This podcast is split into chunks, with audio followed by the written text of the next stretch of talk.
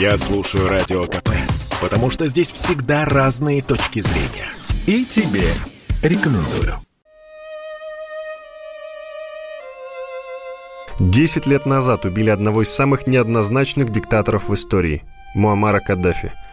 Полковник Каддафи перед смертью предупредил Запад – «Вы идиоты». А затеянная США арабская весна полыхает до сих пор. Бывший американский госсекретарь Хиллари Клинтон, увидев кадры его убийства, воскликнула «Вау!» и улыбнулась. Причем этот эпизод есть на видео. Семью Каддафи почти все убили, его труп показывали там по всем мировым каналам. Посмотреть невозможно без отвращения просто. И показывают, значит, как весь человек в крови, раненый, еще живой, его добивают, все это, все это на, выкатывают на экраны. Вообще ничего подобного нет в морали ни одной из мировых религий, ни в христианстве, ни иудаизме, ни у мусульман этого нет нигде. Что, чтобы вот так вот выкатывать вот это на средства массовой информации. Я сейчас не говорю про политическую составляющую, это отдельная тема там. Но то, что вот, вот это демонстрируется на, на экраны, миллионы людей смотрят, в том числе дети, кстати говоря, смотрят. И, и это уже, это не анимация какая-то, не, это не художественный мысль, это же картинки из жизни. Но ничего хорошего в этом нет. Муаммара Каддафи, лидера Великой социалистической народной ливийской арабской джамахирии, такое название он сам придумал для Ливии, убили 20 октября 2011 года. Полковник единолично правил страной 43 года. К власти пришел после военного переворота в 1969 году, еще в погонах капитана. Поскольку главным богатством страны были немалые запасы нефти, Каддафи стал сказочно богат. Ел-пил в буквальном смысле только из золота. Эксцентричный лидер удивлял весь мир яркими одеяниями бедуина, которые придумывал сам, а в зарубежных поездках он устанавливал в центрах мировых столиц бедуинский шатер. В 2008 году такой шатер был разбит и в московском Кремле. Но не забывал бывший революционер про народ. При нем Ливия стала самой благополучной страной Африки. ВВП на душу населения в 2009 году 9714 долларов, 49 место в мире – Ежегодные дотации на каждого члена семьи, пособие новобрачным на приобретение квартиры, выплаты за каждого новорожденного. Налогов практически никаких. Медицина и образование бесплатны. Литр бензина 14 центов. Дешевле, чем вода. Но когда в начале января 2011 года полыхнула арабская весна, выяснилось, что диктаторов-долгожителей даже в странах относительного благополучия народ не поддерживает – если в Тунисе и Египте, в которых начиналась арабская весна, ситуация в итоге все же вернулась к мирному формату, то Ливия, как единое государство, перестала существовать. Там две основные силы продолжают ожесточенную борьбу. Правительство национального согласия Фараджа и ливийская национальная армия фельдмаршала Хафтара.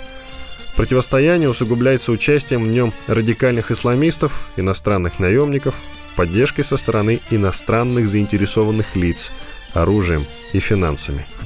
Вообще, поддержка Западом демократических преобразований в арабских странах обернулась большими проблемами для безопасности всего мира. То, что навязывать свои модели демократии мусульманским странам затея бесполезная и вредная, теперь, уйдя из Афганистана, признали даже США. Но еще раньше в Евросоюзе из арабских стран, охваченных гражданскими войнами и засилием сторонников всякого рода халифатов, хлынул поток мигрантов – только в 2015 году въехало около двух миллионов беженцев. Европейские города узнали, что такое воинствующий ислам. Число терактов, совершенных радикалами, резко возросло. А вот строки из последнего письма Каддафи европейским лидерам. Вы бомбите стену, не пропускавшую поток африканской миграции в Европу, стену, останавливавшую террористов Аль-Каиды. Этой стеной была Ливия. Вы разрушили ее. Вы идиоты. Свержение Каддафи при поддержке Запада имело еще одно следствие. Диктатор тайно пытался создать ядерную бомбу, но был пойман за руку. Против Ливии ввели суровые санкции, и Каддафи отказался от своей затеи. За что Запад даже ставил его в пример другим. Но расправа над полковником, без сомнения, стала мощным аргументом в пользу того, что своя ядерная бомба – лучшая защита – Арабская весна началась в конце 2010 года в Тунисе, где после самосожжения молодого продавца фруктов от безысходности и отчаяния начались волнения, умело руководимые через соцсети и вынудившие бежать из страны коррумпированного президента Зина Аль-Абидина Бен Али. Он правил 23 года. Сразу же волнения перекинулись в Египет. Там уже 30 лет у власти был верный союзник США Хосни Мубарак. Но тогдашний американский президент Обама позвонил ему и предложил сдать власть что тот и сделал. Следующей стала Ливия. Восстание против Каддафи, поддержанное Лигой арабских государств и Евросоюзом, началось в феврале и быстро переросло в ожесточенную гражданскую войну. В марте к борьбе против Каддафи подключилась авиация НАТО. США, по выражению одного из советников Обамы, осуществляли теневое руководство. В середине октября сторонники Каддафи практически были разгромлены. Диктатор объявил о начале партизанской борьбы. Но 20 числа был убит – Предварительно его подвергли пыткам и надругательствам. Политической эпитафией полковнику Каддафи стали слова той же Хиллари Клинтон, произнесенные ею вперемешку с неудержимым смехом, когда информация о его смерти подтвердилась. «Мы пришли, мы увидели, он умер». Но кроме госсекретаря США такой цинизм из западных лидеров не проявил больше никто. Все просто поприветствовали свержение диктатора, хотя и премьер Италии Берлускони и президент Франции Саркози числились едва ли не в личных друзьях Каддафи – Полковник даже признавался, что солидно профинансировал предвыборную кампанию француза. Чтобы понять ливийского лидера, надо знать о нем несколько вещей. Например, Каддафи участвовал в демонстрациях с юных лет – он сам себя называл революционером и говорил, что его роль состоит в том, чтобы руководить революционными силами, направлять их и давать свободу действий. Эта тяга к переворотам проявлялась уже в юном возрасте. Будучи школьником, Муаммар участвовал в подпольной политической организации, проводил демонстрации. Он создал подпольную организацию, целью которой было свержение монархии, а позже организовал и руководил демонстрацией в поддержку Алжирской революции, которая стала массовой. За это его арестовали и даже выслали из города. Еще Каддафи писал книги. Самым известным его трудом является так называемая «зеленая книга». В ней изложена концепция, которую разработал Каддафи, придя к власти. Новая идеология была выдвинута в противовес двум основным мировым идеологиям – западной и социалистической. В ней переплетаются идеи ислама и положения анархистов. Официальным названием нового государственного строя стала «Джамахирия», в переводе с арабского «власть народных масс». Сам Каддафи был уверен, что «Зеленая книга» — это Евангелие нового века, потому что в утверждаемой ей Джамахире нет места для большинства и меньшинства. Также в библиографии Каддафи есть книга «Да здравствует государство угнетенных» и сборник рассказов притч со странным названием «Деревня, деревня, земля, земля» и «Самоубийство космонавта». А в США была напечатана книга Каддафи «Бешенство муравьев» и мысли Муаммара Каддафи «Диктатор о себе». Это был сборник рассказов и эссе. О личной жизни Каддафи известно немного. Женился он дважды. От первого брака с дочерью ливийского офицера и бывшей учительницы у него появился сын, а после развода Каддафи женился на медсестре Софии Фаркаш. Каддафи был убежден, что мужчина должен довольствоваться одной женщиной, и больше всего ценил в супруге то, что она не интересуется политикой. Фаркаш родила супругу шесть сыновей и одну дочь. Большинство из них стали военными. Старший сын принимал участие в делах благотворительного фонда Каддафи и международных переговорах – а четвертый сын занимался экспортом нефти. Даже дочь Айша стала генерал-лейтенантом ливийской армии, а затем являлась послом доброй воли ООН.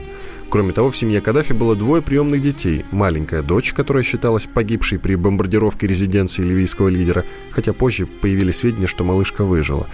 И усыновленный родной племянник Каддафи, который, по расхожему мнению, спас Муаммару жизнь во время этой бомбардировки американской авиации – Любопытно, что память о Каддафи осталась и в культуре.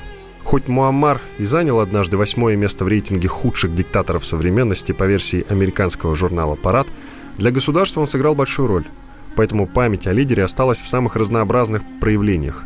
Портрет Муаммара Каддафи изображен на ливийских банкнотах номиналом 1 и 50 динаров. В его честь был назван стадион для крикета в Пакистане и мечеть в Уганде. Международной премии по правам человека также присвоили имя Аль-Каддафи а американская пивоварня выпускала содовую воду с изображением ливийского лидера. Кроме того, образ Каддафи используется в видеоклипах, в компьютерной игре, американский хип-хоп-музыкант даже взял себе псевдоним в его честь – Аки Каддафи. Необычного диктатора помнят и в России. В Волгограде есть ресторан «Кальянная Каддафи». У самого Каддафи было всего два идола. По его признанию, существовало всего два человека, которым он поклонялся. Один из них – китайский революционер Сунь Яцен, второй президент Линкольн, гениальный и человечный. Также восхищение Каддафи вызывал Ганди, ведь он жил ради других. Осуждал же ливийский лидер политику Джорджа Буша, называя его непредсказуемым и нелогичным. С ним Америка двигалась к пропасти. Ей, впрочем, как и Индии, Китаю и России, по мнению Каддафи, необходима Джамахирия. Бороться с диктаторами и узурпаторами власти, и не только в арабском мире, конечно же, надо – Но если итогом этой борьбы становится развал стран и их экономик, нескончаемые гражданские войны, еще больше обнищание народа и растущая лавина беженцев, то что-то идет не так. Когда извне определяют, кто диктатор, а кто свой сукин сын, это явно не способствует победной поступе демократии. Расправа с Каддафи, когда на экранах всего мира показали, как его убивают. Всего в крови. Это что, вот это демократия? А кто это сделал? Беспилотники, в том числе американские, нанесли удар по его колонне. Потом по радио через спецназ, который не должен был бы быть там на территории, подогнали так называемых оппозиционеров и боевиков. И уничтожили без суда и следствия. Кто говорит, что он должен был оставаться там? Но надо было предоставить это все-таки э, решать народу на, э, путем э, демократических процедур. Да, это сложно, да, это требует времени, но по-другому невозможно. Об этом президент России Владимир Путин и предупреждал на Генассамблее ООН в 2015 году. Он говорил, экспорт революции теперь уже так называемых демократических продолжается. Конечно, политические и социальные перемены на Ближнем Востоке и в Северной Африке назревали давно, но что получилось на деле?